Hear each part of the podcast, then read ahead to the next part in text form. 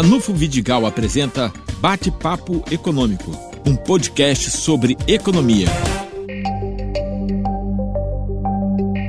Mensalmente, o Banco Central avalia, mensura a atividade produtiva no Brasil.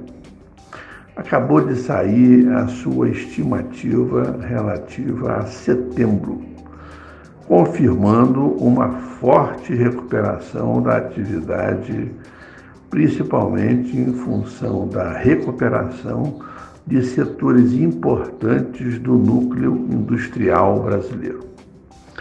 Isto simplesmente muda a perspectiva de 2021 em relação ao crescimento da atividade produtiva, do emprego e da renda, que é uma boa notícia.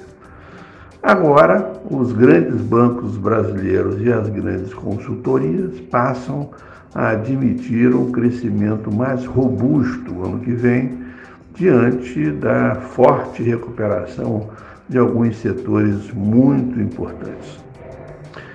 Para o Norte Fluminense, a questão que é bom destacar é que o agronegócio teve uma alta performance, justificando o desempenho este ano e provavelmente terá uma boa performance também em 2021.